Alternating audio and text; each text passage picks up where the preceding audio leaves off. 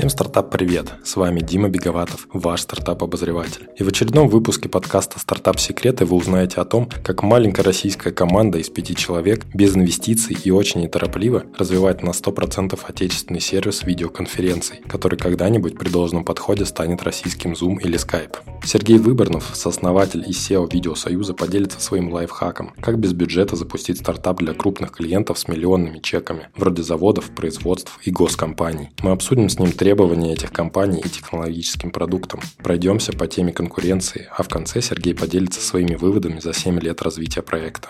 Слушайте до конца. В выпуске много полезной пищи для размышлений от действующего предпринимателя. Сереж, привет, тебе слово, спасибо, что ты зашел поздоровайся со всеми. Да, всем привет. Как платформа, да, мы стараемся сегодня догонять зарубежных конкурентов, но в большей степени равняемся на российских ребят. Это такие наши самые основные крупные конкуренты. Truconf, Videomost, Vinteo.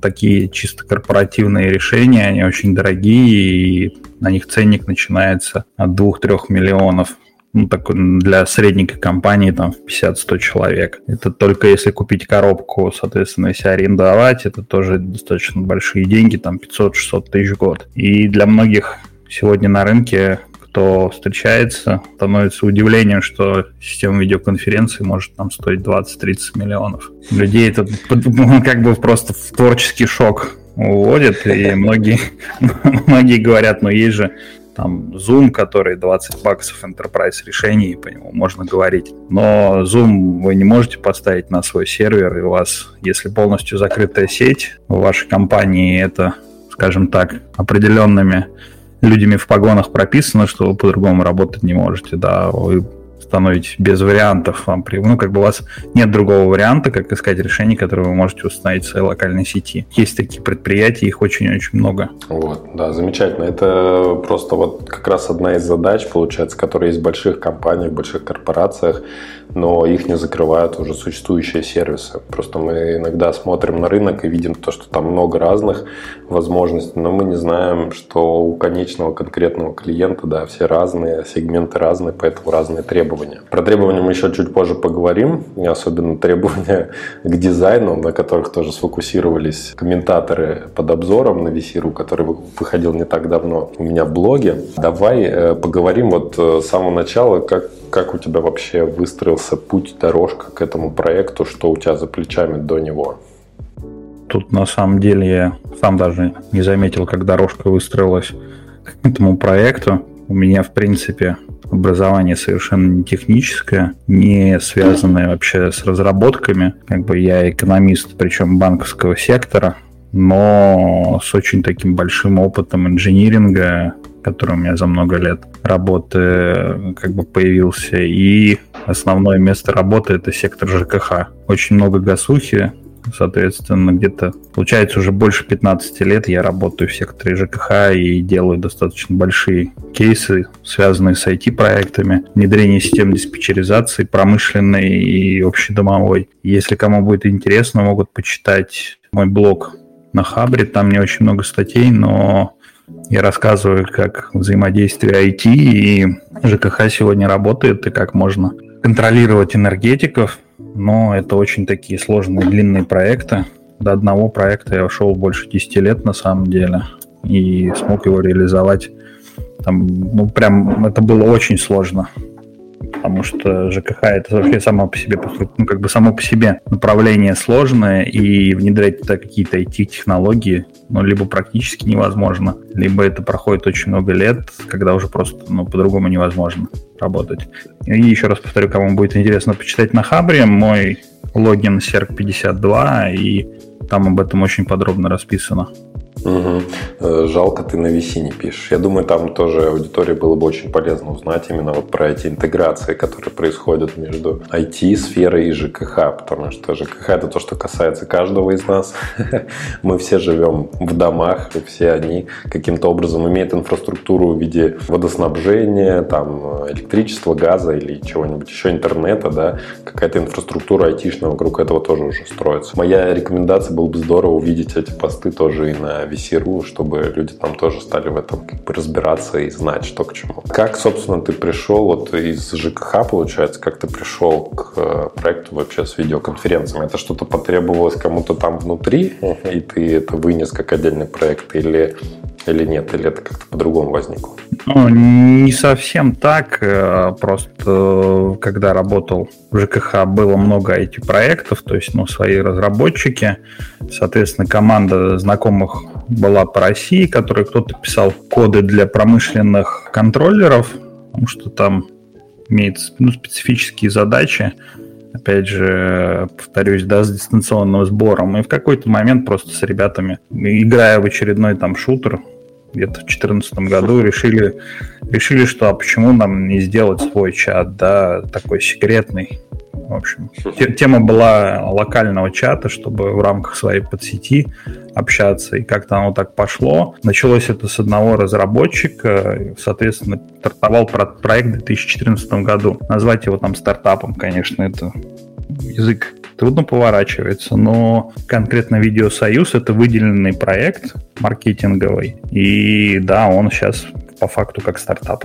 Ну, любопытно, знаешь, э, некоторые рассказывают о том, что у них появляются идеи продуктов, когда они уже общаются с клиентами, и, в общем-то, это считается как бы правильным путем развития стартапов в наше время, да. А у тебя получается история, когда вы играли в шутеры, там, развлекались и такие решили, а, что мне сделать, ну, вот такую штуку. По сути, начало из какой-то геймерской, да, среды, и совсем вы туда решили не идти, а решили пойти в enterprise, и вот что-то такое вот большое и с ГОСами в том числе. Это интересный такой кейс. Ну, ну понятно, Го, что... ГОСы на самом деле появились не сразу, да, появились там ближе к 17-18 году, и многие из ГОСов покупали просто без тендеров.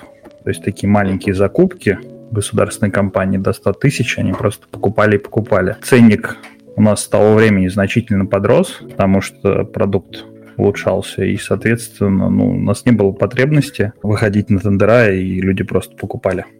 А как проект эволюционировал из того, что он был вот вашей какой-то такой игрушкой или такой околоигровой темой, и в то, чтобы это действительно продавать? То есть, что вас побудило на это?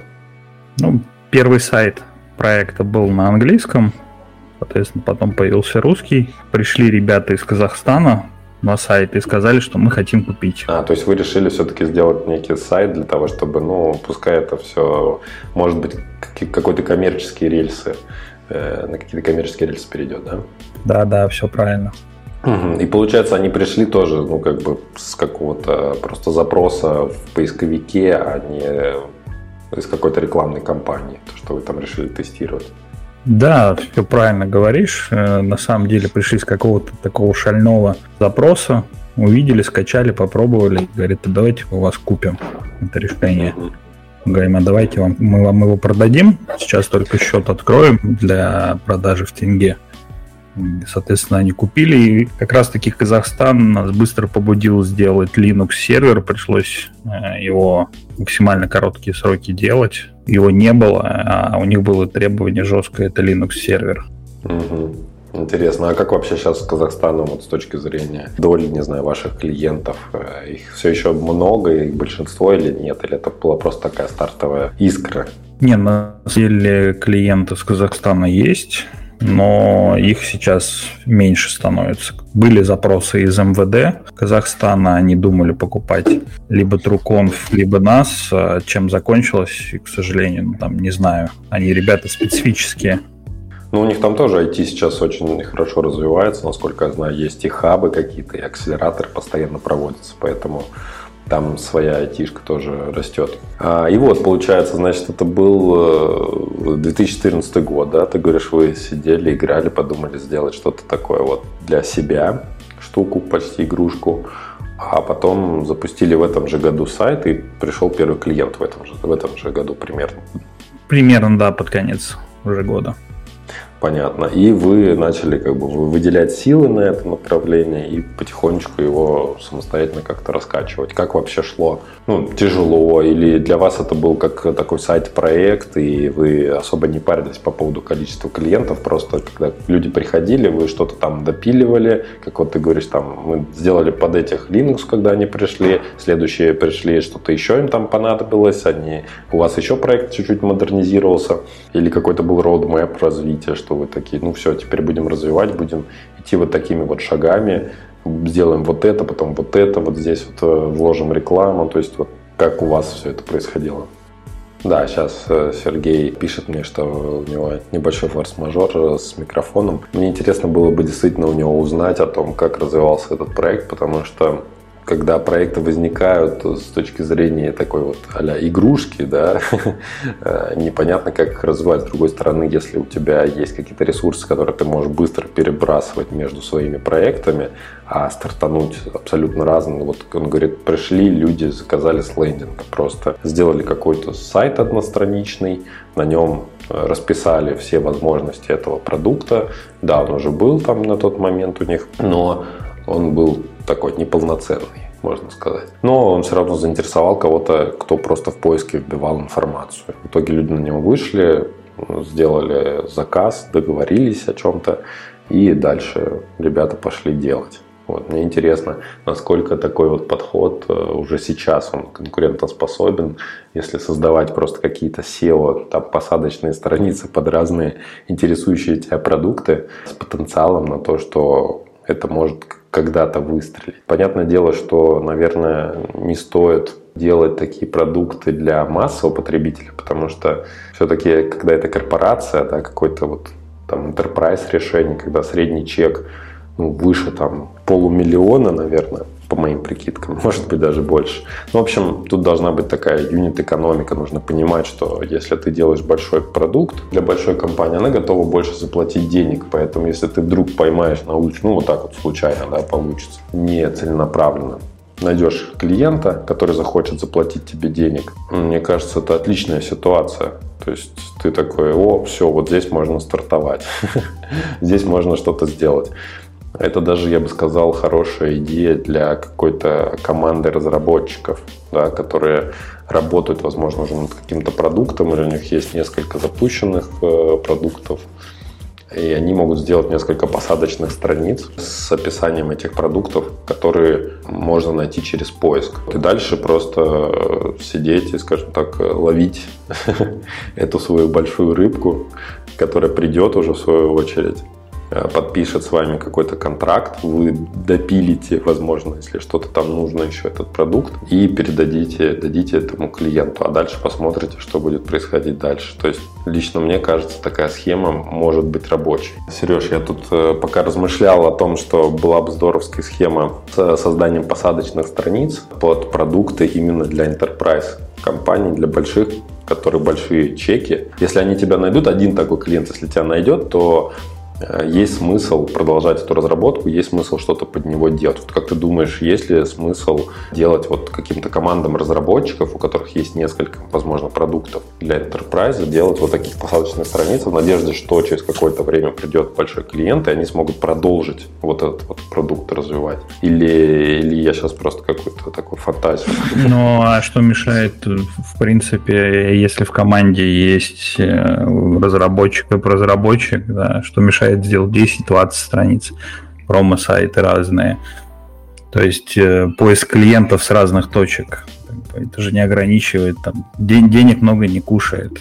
Да, но я к тому, что говорил, что у вас было такое, как сказать, MVP э, уже, и вы, получается, ну, как бы поймали просто на удочку одного там первого клиента. Может быть, возможно, если бы вас и не нашли, возможно, это бы, этот бы продукт и не развился. Но, как вот я понимаю из твоих слов, у вас же не было какого-то родмэпа или плана там его развивать и продавать. Вы, как бы, получается, заняли выжидательную позицию. Я правильно понял? Да, да, совершенно правильно. Класс. Слушай, это интересный тоже подход. О таком я даже не думал, получается, расставить вот такие вот удочки, на которые можно поймать крупную именно рыбу, да. Если у вас маленький продукт, если вы хотите там что-то запускать маленькое, хоть вы сделаете 100-500 вот этих вот посадочных страниц под ловлю маленьких клиентов, да, если даже к вам придет один, то у вас не будет большого стимула что-то там для него разрабатывать, потому что он, это просто не окупится. То есть он заплатит вам полторы, там, две, три тысячи рублей за использование продукта. Может быть, вы договоритесь на год за там, 30 тысяч или 50 тысяч, но это не принесет того топлива, которое нужно для вашего стартапа, для его развития. Так, и сейчас мы продолжаем. Команда, команда у вас, она где находится? Команда на самом деле, она разбросана по всей стране. Есть ребята, которые как бы, ключевые разработчики, два человека, на C++ пишут, и, соответственно, ребята, которые пишут темы для интерфейсов, тестирования, и многие на самом деле работают э, на основной работе. То есть full, на full тайме работает только один человек на самом деле. Другие люди работают свободное от работы время. Это вечером, ночью, mm-hmm. утром, там в перерывах э, дописывают какие-то участки кода. А вот full time это один человек который работает mm-hmm. на зарплате и пишет основной код. Понятно. Ну, вот, э, конечно, это стартап, это сильная экономия бюджета, поэтому приходится так вот совмещать какую-то деятельность. Ну, здесь, здесь, здесь удобно тем, что мы можем автономно просидеть практически до года, да, если нас конкуренты задавят. На самом деле конкуренты у нас уже плотно давят, то есть есть классный пример, я расскажу, как огромный конкурент недавно нас вы, выпинул, скажем, с тендера, но я думаю, что это ближе к концу будет история. Она даже такая смешная, как они, ну, анекдотичная больше. Мы выходили на государственную закупку, и нас там просто, ну, как бы смяли с нее. Вот, кстати говоря, это тоже интересный момент, потому что я с тендерами, с госзакупками не имел дела в своей стартаперской карьере. Да, будет интересно послушать. Ну, давай тогда я чуть-чуть еще конкретизирую вопрос. Ты сам, ты сам находишься в каком городе? Я физически нахожусь в Нижнем Новгороде. Вот. А, работаю в Москве, в Нижнем, а, в Санкт-Петербурге, то есть ну, между тремя городами. То, то есть, есть у меня периодически командировке? Да, да, в командировке периодически езжу. То есть у меня есть промышленная тематика, связанная с промышленным учетом, э, с диспетчеризацией, как бы это такое одно из основных направлений. Также я являюсь экспертом ЖКХ, и, соответственно, как бы видеосвязь это такая побочное явление, и когда иногда кому-то, скажем, на каких-то совещаниях параллельно рекламируешь э, эту тему, связано с видеосвязью. А, вы еще видеосвязью занимаетесь. Ну, потом посмотрим, да, там, что вы умеете, что вы делаете. То есть это как такой параллель, параллельная реклама одного продукта, совмещая с другим. Ну да, это правильно. Вы, получается, как бы можете этим же клиентам предлагать что-то еще, подсказывать, какие-то еще решения. Я не зря просто про город спросил, потому что мне интересно, вот насколько, в принципе, расположение... Ну, ты, получается, гоняешь и в Москву, и в Питер, вот, и, в общем, по всем крупным городам, куда только нужно. Но вообще, как бы, твоя локация в Нижнем Новгороде мешает тебе или нет развивать вот такой вот enterprise продукт, потому что многим может показаться, что, ну, я же не в Москве нахожусь, все в Москве, все деньги, все топы, все большие компании. Наверное, там нужно развиваться, надо быть, присутствовать. Ну, конечно, это там добавляет такую неприятность, да, что нужно сгонять в Москву, либо сгонять еще в какой-то город. Но по факту, когда вы дойдете до того уровня, что вам нужно будет физически находиться в Москве и Лондоне, да, вас этот вопрос перестанет заботить на самом деле. то количество. А Лондон, хорошо. Ну, у нас же как крупные компании, да, у них должен быть в центральных Токио, Лондон и Москва, да, там в Нью-Йорке еще офис обязательно. Но вам пока не приходилось, да, уже согласовываться на таких уровнях, там, чтобы гонять в Лондон? Нет, нет, пока это еще не наш уровень. Угу. Интересно, остались ли вообще компании, с которыми надо что-то согласовывать в Лондоне? в России. Я так понял, что самая первая версия, она была на Windows, да, была, наверное, просто ну, вот, звонить, чтобы между друзьями, и что там еще было? Там был какой-то чат. На самом деле там был список клиентов, чат появился чуть позже, и видеозвонки, все. Больше там ничего факту не было. То есть, но это уже на тот момент привлекло людей. Да, это был рабочий продукт, и, соответственно, кому нужны были локальные звонки, они уже были готовы приобрести в таком формате. Решения от зарубежной компании на тот момент стоили больших денег, мы продавали, ну, от текущей цены, прям скажем, в разы просто, просто дешевле. Ну, понятно, это была хорошая альтернатива для них, в том числе, даже, даже если оно выглядело гораздо проще и, может быть, могло меньше того, чего они хотели. Кстати говоря, по поводу больших компаний, особенность того же там SAP или Microsoft и так далее, это то, что это такие большие корпоративные компании, которые десятки лет уже продают там свой софт, и они создают некую такую культуру приобщения к вот этой вот большой-большой компании, к большому бренду, к тому, что вот те, кто пользуются именно им, те, кто покупает и их клиенты, это некие особенные, ну вот как люди, которые, например, используют продукцию Apple, да, они же тоже себя считают как некой общностью с неким определенным классом. Вот а здесь тоже вот такая вот штука, как я понимаю, действует. То есть в корпоративном мире, что есть какие-то реально топы, какие-то большие там транснациональные компании, которые в разных странах находятся, они создают вот эту вот связь какую-то вот на высшем уровне. Сейчас происходит, естественно, изменение, да, когда приходится подменять бренд, особенно, ну, вот я про Россию говорю, про рынок России, когда на нашем рынке там остаются какие-то западные компании, но они, например, меняют вывеску, меняют свой бренд. Часть вот этого вот как бы налета специфичности, она пропадает. Как ты считаешь, это ну, действительно так? То есть э, они, их бренды, да и вообще, в принципе, их влияние на рынок, оно слабеет? Или все-таки люди также будут продолжать э, в большей степени ориентироваться на что-то такое зарубежное и большое, и глобальное каким-то серьезным брендом? Здесь сложно на самом деле говорить. Мы несколько кейсов отрабатывали с банками. На нас выходило где-то 4 банка, и мы изучали, что они используют. Соответственно, пока у них лицензии работают, подписка не закончилась, они смотрят на российский рынок, вздыхают. Многие вздыхают особенно от цен. Скажем, когда ну, от наших конкурентов, которые в 6 раз дороже, то есть там просто все банки вздыхают, а почему так дорого? Что будет через полгода, мы просто посмотрим, что произойдет. Но банки уже на самом деле активно ищут, пылесосят рынок. Я знаю, на нас как бы даже выходили с вопросом продать разработку, доработать под их как бы задачи. Соответственно, просто все думают, разные решения рассматривают от разных компаний. Но сейчас, допустим, если бы Паша Дуров с Zoom ой, не с Zoom, с Телеграмом вышел на этот рынок, да, открыл свой сервер, наверное, он бы всех задавил. Я тестовал там как российское ПО, в России э, он бы всех задавил. Если бы появилась такая возможность устанавливать Телеграм на свои сервера и пускать трансляции, вообще весь функционал, и с доступом там глобальной книге, адресный, ну даже если бы он был платный, да, он бы просто всех сразу бы умял, скажем так, на рынке на этом. Да, ну я думаю, ему пока с подпиской, со стикерами как-то поинтереснее.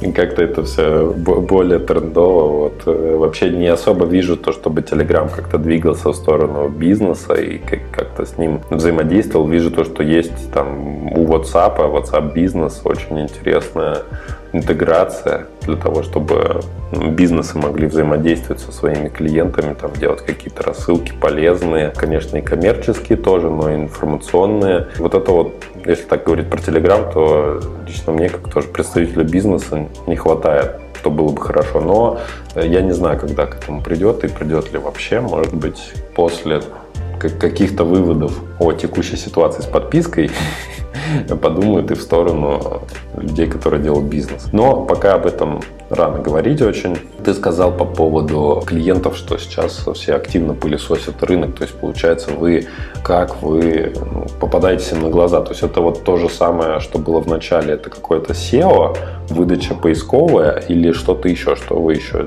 делаете, чтобы вот находить именно таких клиентов. Может быть, вы звоните, рассылаете им какие-то предложения или на самом деле много разных площадок в интернете, SEO, нативная реклама в Яндекс Директе, мы много очень запросов покрываем. Грамотно настроенная реклама, на поднужные запросы. И, скажем так, чтобы не просто за показ заплатить, когда тебя будут боты скликивать, а именно за какие-то действия, которые нам интересны, там скачать, установить, перезвонить, соответственно, очень сильно экономит твой бюджет, можно как бы просто по всем направлениям на VC вот выходить. Ну, не только на VC, я имею в виду, это один из каналов продаж, всякие разные доски, связанные с этим. Просто изучить весь интернет российский, как он работает, откуда идет трафик, под него подстроиться. Но я думаю, что много SEOшников за небольшие деньги это сегодня делают. Мы просто это делаем сами. Ну, то есть есть какие-то такие внутренние компетенции, которых вполне хватает для того, чтобы реализовать вот этот вот канал продаж. Да, да. Вот Нет ты... какой-то там потребности в больших агентствах. Мы не торгуем товарами народного потребления, там нам не нужно анализировать, на какую обувь смотрит молодежь, uh-huh. там разбивать. У нас есть определенный контингент, который найдет, скачает, и зачастую там не нужно какой-то супер красивый сайт для uh-huh. этих целей. Вот, это интересный момент, к которому мы подошли вот так вот по поводу «не нужен суперкрасивый сайт». Опять же, на VC многие комментаторы, да и я сам отмечал то, что именно визуал, именно интерфейс у вашего решения видеосоюза, он такой, ну, довольно архаичный, и можно было бы припомнить там 2005, не знаю, год, когда, собственно, я тоже играл тогда в разные шутеры по локальной сети, мы использовали какой-то TeamSpeak, и вот у меня почему-то ассоциации есть именно с ним. И вообще, как вот дизайн, э, интерфейс продукта и вообще его упаковка, да, ну там ты сказал про сайт, что типа не нужен супер крутой сайт, как это все влияет на ваши продажи? Может быть, ты сейчас какой-то вообще инсайт скажешь, что люди сразу такие, опа, вот действительно так и есть. Вот я, я этого жду, чтобы люди посмотрели с другой стороны, чтобы ну, поняли, на самом на, на самом деле э, здесь момент такой, что да, я сейчас всех удивлю, практически всем корпоративщикам пофигу. Без разницы, как оно выглядит, главное, чтобы работало. Там может быть вообще чуть ли не крестики нарисованные, но это, конечно, совсем сильно утрировано. Но люди спокойно к этому относятся, потому что привыкли, особенно очень крупные корпоративные компании. Да, там отмечали, что SAP из России ушел. SAP — это немецкая крупная компания по базам данных, на которых, скажем так, строится финансовая отчетность очень крупных корпораций, таких трансатлантических, там Samsung полностью на них построен, и у них интерфейс, ну, совсем недружелюбный. Клиенты привыкают, и для них это становится, ну, как бы нормой. И у нас почему такой интерфейс? Мы используем, как бы это объяснить просто простому слушателю, мы написали свой фреймворк, и мы не используем какие-то зарубежные уже готовые решения, то есть мы пишем свой интерфейс, и это не так быстро прийти к чему-то красивому. Ну, в общем-то, и получается, это все и не настолько нужно. То есть, вот я еще раз поясню тоже нашим слушателям, то, что при прочих равных, получается, если вот такой вот корпоративный клиент, он смотрит на два продукта и сравнивает их, то красота, она, скажем так, имеет э, боль пониженный приоритет. Второстепенный, да. я бы даже сказал. Если вопрос будет стоять красиво, дорого, красиво, дешево, некрасиво, дешево, купит некрасиво, дешево. Никто не будет смотреть на красиво, дорого. Здесь вопрос денег очень важен, и тут вопрос был в чате, я смотрю, как они умудряются, и кто-то задал вопрос, что мы демпингуем, но демпинг не совсем правильное было слово. Здесь такой момент, что мы продаем, как мы считаем, то, ну, как бы тот продукт, который столько стоит. То есть, когда мы дойдем, наверное, до уровня наших конкурентов и будем продавать по той же цене, да, это будет уже демпингом но, возможно, когда выйдя на уровень конкурентов, окажемся в той ситуации, что объем поддержки будет программного кода будет настолько большой, что нам придется просто повысить цену до того уровня. Мы предполагаем, что мы сможем довести продукт до уровня конкурентов той же командой, ну, Хотя, ну, не совсем так. Мы предполагаем, что у нас появится еще 2-3 человека в начале следующего года. И раздувать штат не хотим с целью экономии, и именно чтобы не было вот этого повышения цены. Ну, сказать сегодня, спрогнозировать точно мы не можем. Как бы будем смотреть уже, как у нас будет двигаться продукт. И, соответственно, как мы умудряемся, тоже такой интересный вопрос. Продукт продается потому, что вообще в корпоративном секторе. Мало кто обращает внимание, но не у всех современные маки, там процессоры i7, большая часть вообще всего корпоративщика э, работает на старых компьютерах. Есть, мы сейчас смотрим рынок, и есть предприятия, особенно там в ЖКХ или в каких-то депрессивных регионах, там спокойно может быть XP и какой-нибудь компьютер ну, 2000 там 9-8 года, Core 2 Duo и тому подобное. И если запускать какие-то конференц-системы на этих компьютерах, то они будут работать достаточно уныло. Соответственно, наш продукт, он написан полностью на C, и на своем фреймворке клиент весит 10 мегабайт. При запуске мы потребляем 30 мегабайт, а вот при такой конференции, как сейчас, где-то около сотни. Если открыть сейчас диспетчер и посмотреть, сколько кушает Telegram, э, то это по 400 мегабайт, допустим, у меня. А у некоторых просто на компьютере может быть там 1-2 гигабайта, и корпоративный клиент еще 5-7 лет не будет менять ничего для этого сотрудника. Это вполне как бы у нас конкурен... конкурирует, дает нам шанс конкурировать с другими решениями. Получается, что вот э, за счет чего, то есть как раз получается... Стар, старой техники, да. Да, старая техника, а, опять же, желание а, все-таки получить э, оптимальный, скажем так, набор функций, работающий, безопасный за какие-то э, реальные деньги для этого бизнеса. И я бы наверное, так сказал, ты сказал сейчас какие-то ЖКХ депрессивные регионы, но в целом я бы сказал то, что есть, да, все равно какой-то рынок там Москвы этих компаний, там действительно есть определенный, опять же, уровень даже понимания дизайна там у рядовых сотрудников, они могут задавать эти вопросы э, и так далее. Но если мы говорим там про регионы, где много компаний, которым это тоже нужно, то нужно понимать то, что для них все-таки первостепенно это вот вопрос того, чтобы э, учитывались их особенности. Это, вот, например, старая техника,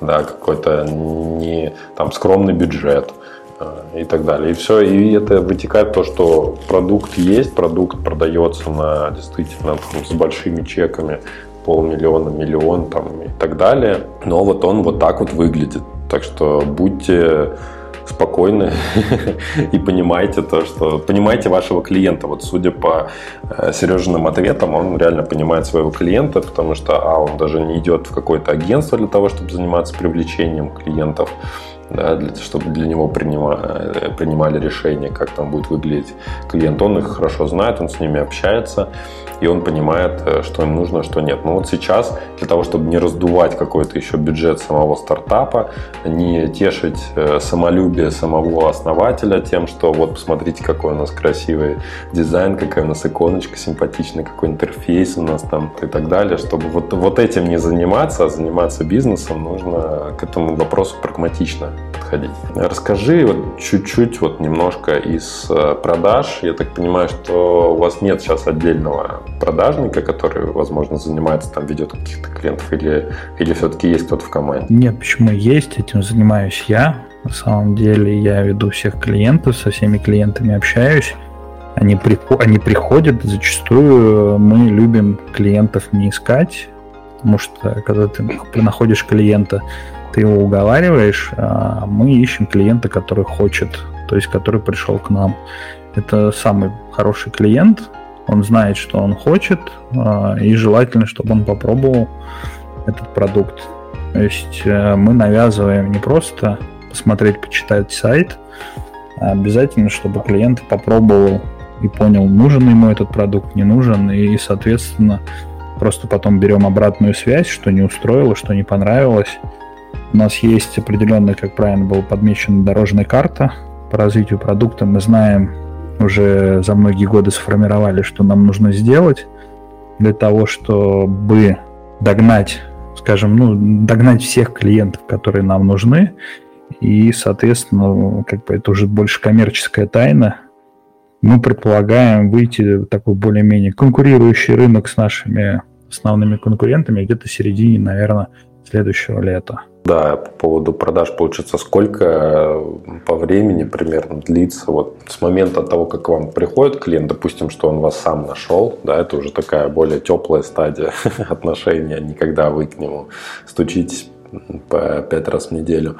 Э, он пришел к вам, и сколько примерно проходит с момента от вашего знакомства до момента вот уже непосредственно внедрения?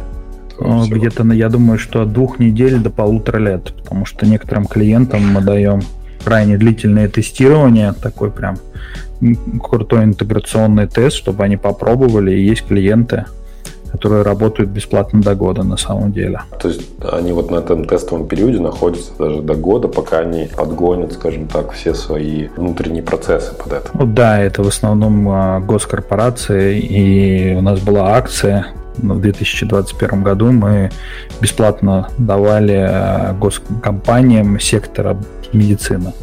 У нас очень много пришло медицинских компаний, которые просто бесплатно звонили у себя в локальных сетях. Акции.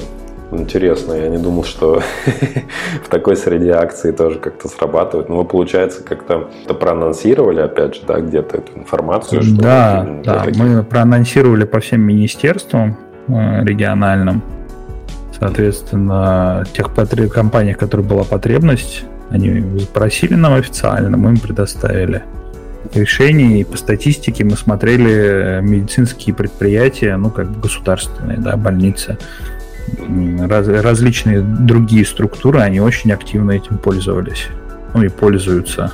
Да, интересно, я вообще себя представляю, конечно, когда я прихожу в какую-нибудь поликлинику в Москве, что там так, такой народ, который еле-еле научился там компьютером пользоваться, чтобы заносить данные, в принципе, в твою карточку. А тут, оказывается, они легки на подъем и в этом направлении тоже. То есть какая-то видеоконференц-связь, я думаю, в ближайшие годы, возможно, им что-то еще понадобится такое. Ну, всегда же эволюция происходит, да, и состав там людей меняется, приходят более современные, поэтому нужно про этот, про этот рынок нельзя вообще забывать. Хотел Там есть очень-очень интересные такие моменты, что несколько регионов сообществ патологоанатомов, экспертов на нас выходило. Оказывается, они очень часто проводят онлайн-совещания, онлайн-конференции. То есть для них, э, у них есть свое сообщество, и вот судмедэксперты, у них очень большая такая квалификация и распространение, ну не распространение, а опыт они постоянно между собой обсуждают, все, все вот эти экспертизы, да, и для них это прям очень интересный и новый инструмент но это их какая-то их какое-то добровольное, скажем так, объединение, то есть они сами там между собой дружат, ну, ну, общаются и, скажем так, не знаю, чат в Телеграме у них организован или или нет, или это как как-то вот прям интересно, что, что за чат? Ну, это, скажем, да, такой, очень такой закрытый, по всей видимости, чат. Это чисто для их, для, для них, и, соответственно, для них важно проведение именно вот видеоконференций. Возможно, даже я думаю, что это трансляция и обучение молодого поколения самого процесса. Как бы, как, как бы всем не показалось, что он очень такой специфический. А почему они используют именно это решение? Они, ну, Нет, они используют, они используют и Zoom, и открытые. Я имею в виду, что сам по себе как рынок, да, он вот, mm. ну, как бы кейсы рождаются там совершенно таких странных местах, да, понятно, что морг, понятно, что патологоанатом, но оказывается, ребята постоянно устраивают встречи, постоянно общаются, и для них это очень важно. Да, слушай, ну вообще какие-то сообщества и закрытые сообщества, это, конечно, тоже хороший микрорынок, с которого можно начинать проекту. Это действительно вот внедряться в такие сообщества, выяснять их конкретные проблемы, делать продукт конкретно про них, потом переходить к следующим таким сообществам, потому что потребности у всех там на лицо одни и те же, да, люди хотят как-то взаимодействовать друг с другом и обмениваться опытом. И вот э, все инструменты, которые помогают это делать, они там будут радушно приняты, как мне кажется. Вообще это здоровская идея, здоровская мысль. То, что ты сейчас рассказал, поделился этой информацией, я бы, конечно, не подумал ни за что. Как вы, вот ты уже говорил несколько раз, что у вас есть какой-то roadmap, план развития на ближайшее время. Вы собираетесь выходить за пределы РФ со своим продуктом? В принципе, мы, да, собираемся, но сейчас ситуация такая специфическая. пока не понимаем, как бы, как оно будет, как, как это будет вписываться вообще в зарубежный рынок. Но я думаю, что компаниям, у компаний там есть потребность в этом. Рынок очень огромный. Сейчас, да, мы активно развиваем англоязычные версии сайта и ищем клиентов за пределами России. Ну, это опять же в таком же режиме, то, что вы сделали какую-то промо-страницу и ловите да. или там что-то? Да, и, да, а. да, именно так, на площадках и ловим. То есть, ну, каких-то блогеров э, зарубежных мы пока не находим, потому что инфополе очень сильно на самом деле забито информации, связанной с спецоперацией. И сейчас в, вообще, в принципе, тяжело что-то продвигать э, в таком инфополе, и народ немного в депрессивном состоянии, занят немного другим, другими вещами. В Европе недавно вернулся из поездки и как бы с ребятами общался в Германии, и, соответственно, у них сейчас голова забита у многих другими вопросами, нежели там развитием и, скажем так, пока всем не до видеоконференций. Слушай, ну а что, почему именно англоязычный мир? Почему на английском языке? Почему не пойти куда-нибудь на Восток, на там Ближний или Азия? Ну, смотри, да, как бы это можно сделать, но, как я изначально сказал, да, мы идем минимальными бюджетами на все. И сейчас э, у нас есть вариант перевода страницы, э, ну, всего сайта WordPress и сделать просто машинный перевод, потому что uh-huh. в режиме переводчиков, нанимать переводчиков, это, как говоришь, несколько сайтов делать, но получается не бюджетно. У нас сейчас решение реализовано на тильде, и там все очень сильно ограничено. Интересно, кстати говоря, если вдруг вот кто-то из наших слушателей знает, какие-то простые способы локализации своих сайтов под зарубежные рынки, то это, в принципе, было бы очень даже здорово. А вдруг даже кто-то из наших слушателей может перевести на, на какой-нибудь э, иностранный язык, да, не английский, а какой-нибудь вот, не знаю, арабский, Э, там, турецкий или какой-нибудь стран там, вьетнамский, да, там, то было бы круто и здорово, и я думаю, что можно было бы с ребятами как-то законтачиться на эту тему и, может быть, даже посотрудничать. Может быть, даже нас кто-то слушает, кто уже там находится, и, возможно, у них есть какие-то определенные связи на этих рынках. Было бы круто, если бы вы там связались с Сережей и пообщались на эту тему. Ну, а вдруг? И э, плавно так подходим уже к завершению нашего разговора. Во-первых, я хотел тебя, тебя попросить дать э, три напутствия тем, кто хочет делать Enterprise Soft, ну и вообще там ПО для ГОСов, вообще для крупных компаний. Но сначала ты рассказывал, что ты хочешь сказать какую-то забавную историю. Ну да, это прям как бы, но я ее просто в аллегории некой расскажу, да, представьте, там, допустим, ну, некое госпредприятие вышло на тендер и решило закупить Лада Гранту. Ну, там, не знаю, сколько она сейчас, эта машина стоит, но пусть она стоит 500 тысяч рублей. Вы, как продавец Лада Гранты, решаете такие, ну вот они у меня эти гранты стоят, я выхожу на этот тендер и продаю ее за 500 тысяч. Вы вышли на этот тендер, все, вы считаете, что вы уже победитель, и вдруг неожиданно выходит автосалон Kia и говорит, что он продает Рио. И, соответственно, продавец Лада Гранта удивляется, а как ребята из Kia решили продать машину, которая стоит полтора миллиона за 500 тысяч рублей. И, собственно, вот мы тоже так же удивились, когда Труконф вышел с огромным демпингом от своей как бы дочки и продал то, что стоит полтора миллиона за 300 тысяч. Соответственно, нам было очень неприятно, но пришлось подвинуться с этого тендера, и как бы это только задача такая, лишь бы мы не выходили ни на один конкурс, а, как бы только перебить, скажем, конкуренту, не дать развиться, и, соответственно, Просто нужно не унывать в таких моментах, потому что такие моменты будут, и если кто-то решит конкурировать с какими-то большими компаниями, вас будут любыми возможными способами задавливать от маркетинговых, да, там на вас покупать нехорошие ссылки, плохие отзывы, я не знаю, там вплоть до дробления вас на любом тендере, чтобы вы не получили ни копейки, скажем так. То есть напутствие единственное. Первое это делать продукт, выходить с ним.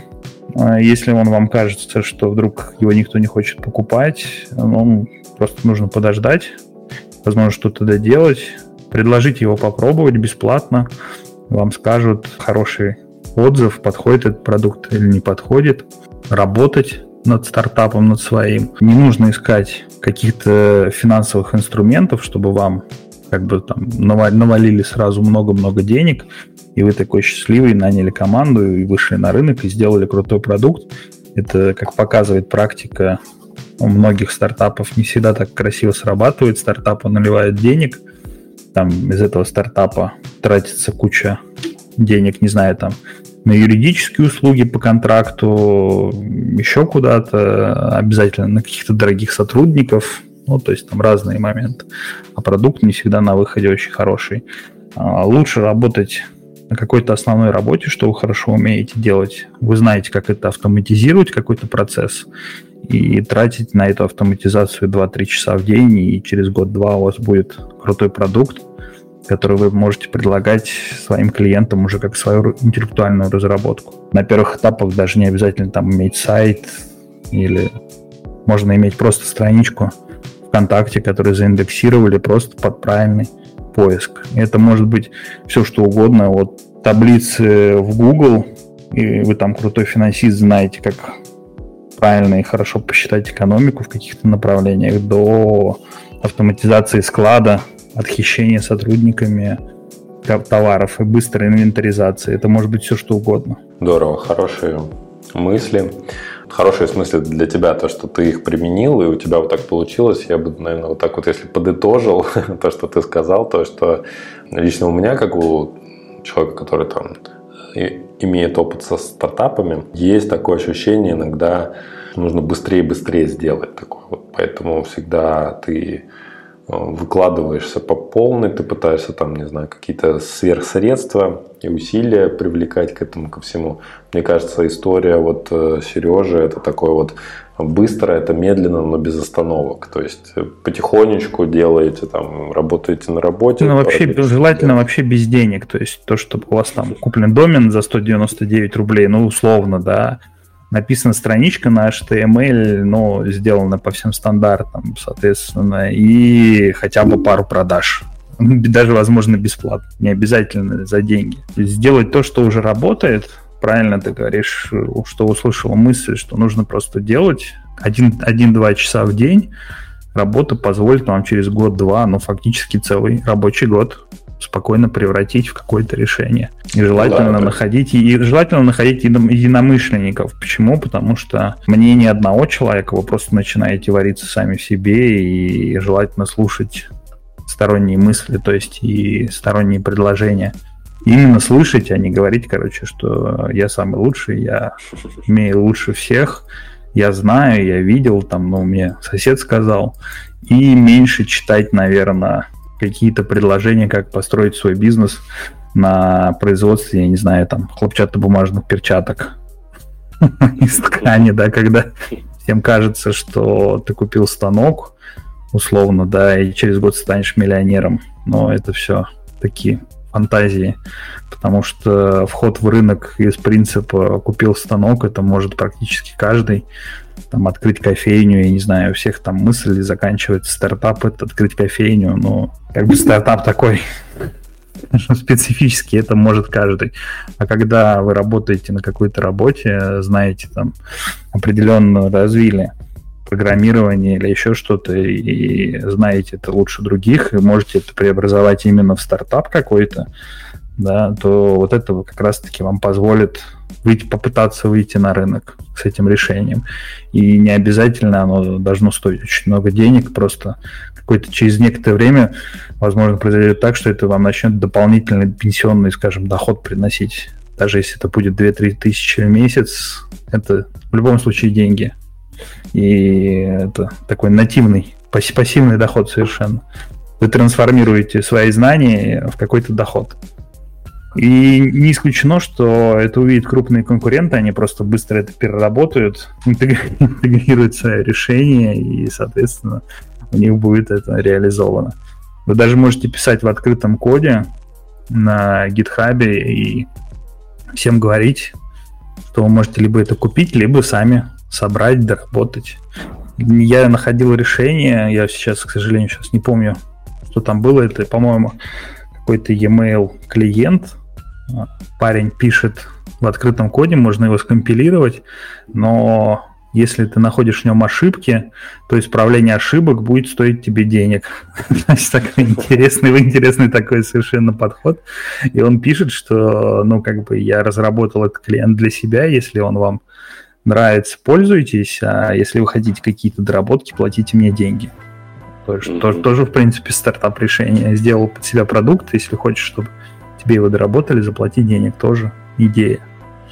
Интересная бизнес-модель, да, такая вот именно для разработчиков, наверное, будет актуальна. Надо подумать, как это еще в какие-то сферы можно было бы интегрировать. Идея, идея классная. Я вообще э, спасибо тебе, что ты сегодня поделился своим опытом, какими-то мыслями, инсайтами по работе с корпоративными клиентами, с ГОСами. Рассказал про ваш путь, рассказал про ваш способ найти первых клиентов в таком, я бы, я бы назвал его пассивном режиме, но вы их нашли и потихонечку-потихонечку работаете. И вот я бы сказал, да, что вот для амбициозной цели, которую вы себе выбрали, действительно, это вот э, занять место на рынке видеоконференций для корпоративных клиентов, занять места различных Microsoft, Cisco и так далее и тому подобное. Это амбициозная цель, и для нее действительно как бы не надо торопиться, надо потихонечку, потихонечку, потихонечку идти, наращивать свой функционал, работать над своим продуктом, не обращать внимания на людей, которые не понимают, кто ваш клиент на самом деле. Это вот особенно часто было в комментариях на VC по поводу дизайна, интерфейса и так далее. Не обращайте на это внимания. Это люди, они не знают ваших клиентов, не понимают их. Вы их понимать должны на все сто процентов. Вот что важно. Закругляемся тогда. Всем спасибо за сегодняшний эфир, кто участвовал, кто задавал вопросы, кто слушал нас от начала до конца. Сереж, спасибо тебе большое. Да, счастливо.